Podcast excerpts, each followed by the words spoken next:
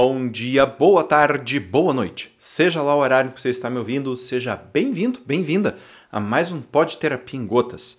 Eu sou o Akin, trabalho com psicologia clínica e estarei aqui nos próximos minutos falando sobre você, com vocês a respeito de perguntas e colocações que me fazem lá no Instagram. Então, uh, a colocação de hoje é assim: tenho dificuldades em começar relacionamentos. Sou muito pé no chão e às vezes eu nem me importo. Ótimo, perfeito. Eu adoro esse tipo de colocação. Uh, bom, vamos começar então. Né? É, a frase por si só ela já traz um problema. Porque se eu sou pé no chão, ou seja, se os meus pés estão plantados no chão, eu sei, através da, entre aspas, racionalidade, o quão importantes as relações são para os seres humanos porque eu leio pesquisas que mostram o quanto que a solidão é deletéria, eu leio pesquisas que mostram o quanto relacionamentos são muito úteis e necessários, o quanto que o toque é algo que diminui muito, muito, muito é a probabilidade da pessoa desenvolver depressão, desenvolver sintomas ansiosos.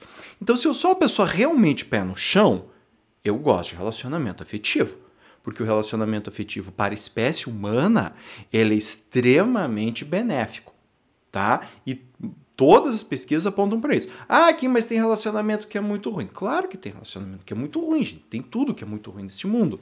Agora, grosso modo, em termos de saúde mental, se a gente vai ver pesquisa né, de população geral, a presença de relacionamentos afetivos é algo que é um, é um fator protetivo da saúde mental e não tem uma pesquisa que negue isto. É óbvio que se eu tenho um relacionamento que está com problemas sérios, a tendência vai ser que esse relacionamento me prejudique, tá? Mas isso daqui é quando o relacionamento está ruim, certo?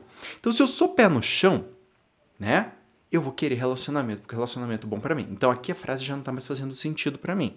Porque se a pessoa me diz que tem dificuldade porque é pé no chão, uh, aqui já travou meu coco. O que, que acontece, gente? Quando a gente tá falando de dificuldade em relacionamento, tá? Nós estamos falando de alguns tipos específicos, tá? De, uh, de, de esquemas que são ativados quando a pessoa pensa em relacionamentos, certo? Então, por exemplo, uma pessoa pode ter uh, um sentimento interno de defectividade, ela pode se sentir muito diferente dos outros. E isso corroborar para ela ter um distanciamento social, um isolamento social. Então ela se retrai das relações humanas porque, de certa forma, ela tem medo de ser machucada, humilhada, de que as pessoas vejam os defeitos dela. Então ela tem um movimento de sair de perto dos relacionamentos pessoa não é que ela não queira ou não goste, mas ela olha para os relacionamentos e o perigo que ela vê nas relações é maior do que o desejo dela de ir até lá. Então a pessoa dá passinhos para trás e não se relaciona, ok? Uh, esse é, é, esse tipo de frase que a pessoa está me trazendo aqui casa com isso? Não muito.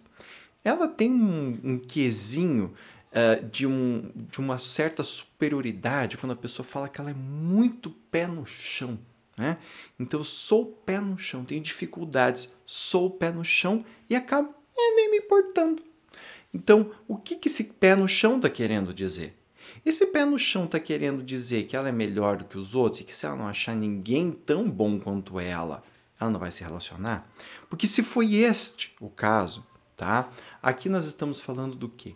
Um esquema de arrogo, uma, uma coisa assim de se sentir superior, uma, uma, uma grandiosidade que coloca a pessoa acima das demais. E aí o que acontece? Acontece que dentro de um relacionamento tem uma coisa que se chama necessidades do outro. E esse tipo de pessoa, quando ela é arrogante, quando ela é grandiosa, ela simplesmente não dá conta de saber que os outros têm necessidades. E pior, que além do outro ter necessidade, essa necessidade tem a ver com ela. Ou seja, a outra pessoa quer coisas de mim. Ui, que medo. Né? Então eu não quero saber disso daqui. Aí eu digo que eu sou muito pé no chão. Eu digo assim, não, mas espera lá, olha bem, olha isso, olha aquilo, olha aquilo, olha aquilo. Ah, no fundo, no fundo, nem tô tão afim assim. Por quê? Porque a relação está exigindo algo de mim e eu não quero exigir isso. Porque eu sou muito especial, tem que ser servido ao invés de servir. Né? Então não faz muito sentido esse negócio para mim de eu ter que ficar aqui mexendo meus pauzinhos para cá, mexendo meus pauzinhos para lá, tendo que mudar meu comportamento. Ui, mudança de comportamento, para, para. Você tem que me aceitar como eu sou, do jeito que eu sou, exatamente como eu sou, né? sem pedir nada. Então, isso daqui é um tipo que é mais comum e que casa um pouco mais com esse discurso é, de eu tenho dificuldade com relacionamento, eu sou pé no chão e aí acabo nem me importando, tá? Uma outra coisa que pode acontecer também, que é assim, uh, eu tenho uma certa privação emocional.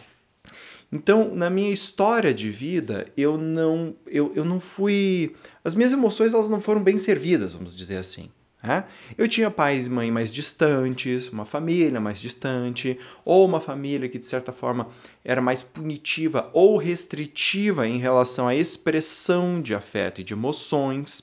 E com isto, eu cresço né, sem ter muito contato com o que é sentir.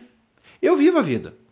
Eu vivo, eu sou funcional, eu trabalho, né? Às vezes até tenho motivações, eu quero ganhar dinheiro, eu quero me destacar, eu quero isso, eu quero aquilo, mas eu não entro em contato com o sentimento. Eu não fico alegre, eu não fico triste, eu não fico com raiva, com medo, eu não sinto muito. Né? É, e o que acontece? Em uma relação, esse discurso também casa. Eu sou muito pé no chão, sou muito racional. Tá?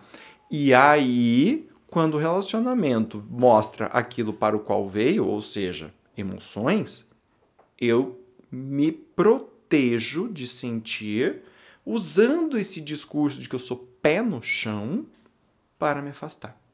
E aí eu digo, eu nem me importo. E neste caso, o não se importar, ele tem uma certa entre aspas, veracidade. Não é que a pessoa não se importa, é que ela não sente isso.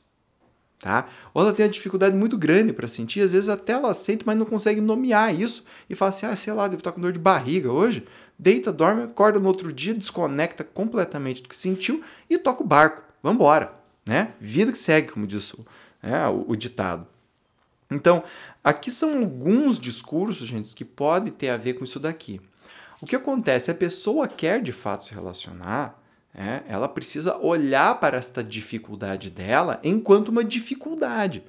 Porque quando ela valida essa dificuldade dizendo, é, eu nem me importo mesmo, não vai ter mudança nenhuma. E a dificuldade dela em relacionamento vai começar. Vai continuar, aliás, desculpe. E o que chama muito a atenção nessa frase também, agora indo mais por fim já da, da minha explanação aqui, é o seguinte: a pessoa diz que tem dificuldade. Então, olha que interessante.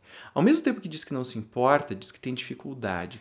Isto me leva a crer que esta pessoa quer desesperadamente se relacionar, não sabe direito como, não tem é, um know-how de relacionamento, por todos esses motivos que eu citei, tá? Todos esses motivos podem acontecer de certa forma com, é, ao mesmo tempo, né, de forma comórbida, e esta pessoa, então, ela quer se relacionar, ela não consegue, ela tem uma dificuldade, ou seja, ela falha nas relações afetivas dela, e com isto, ela se defende, dizendo eu não me importo, né? Isso daqui nem é tão importante assim.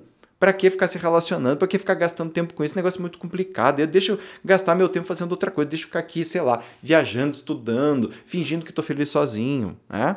E isto daqui mantém o padrão de comportamento dela. Tá? Então, se você me fez essa pergunta, essa colocação, e você está ouvindo esse podcast, por favor, vá buscar uma terapia tá? Vai buscar uma terapia para te ajudar a perceber quais são essas dificuldades, você poder encarar isso de frente ao invés de continuar fugindo, porque isso a longo prazo não vai te fazer bem, isso eu te garanto, tá? Isso ao longo do tempo vai fazer você sofrer, tá? E uh, esse sofrimento pode ou não ficar perceptível para você e você corre o risco de viver algo pior do que uma vida triste, né? Que é uma vida sem contato emocional, uma vida que é meio que vazia. E às vezes a pessoa nem sente esse vazio, tá? Então, gente, o que eu tinha para falar a respeito dessa pergunta é isso, essa colocação é isso. Né? E se você gostou ou não, eu te peço para me dar um feedback. E você pode me dar o feedback entrando lá no meu site www.aquinneto.com.br. Lá você vai ter acesso a todas as minhas redes sociais, tá? o Facebook, o LinkedIn, o Twitter, o Instagram, o Telegram, o WhatsApp. Você também terá acesso à minha rede de e-mails, à minha newsletter, caso você queira se inscrever. E lá você também vai ter acesso ao meu conteúdo do YouTube, onde faço vídeos a respeito de livros de psicologia, filosofia, antropologia, história, fins. E você também poderá ver o meu blog. Tá tudo lá no meu canal, ok? Então, gente, um beijo grande para vocês e até o próximo. Tchau, tchau.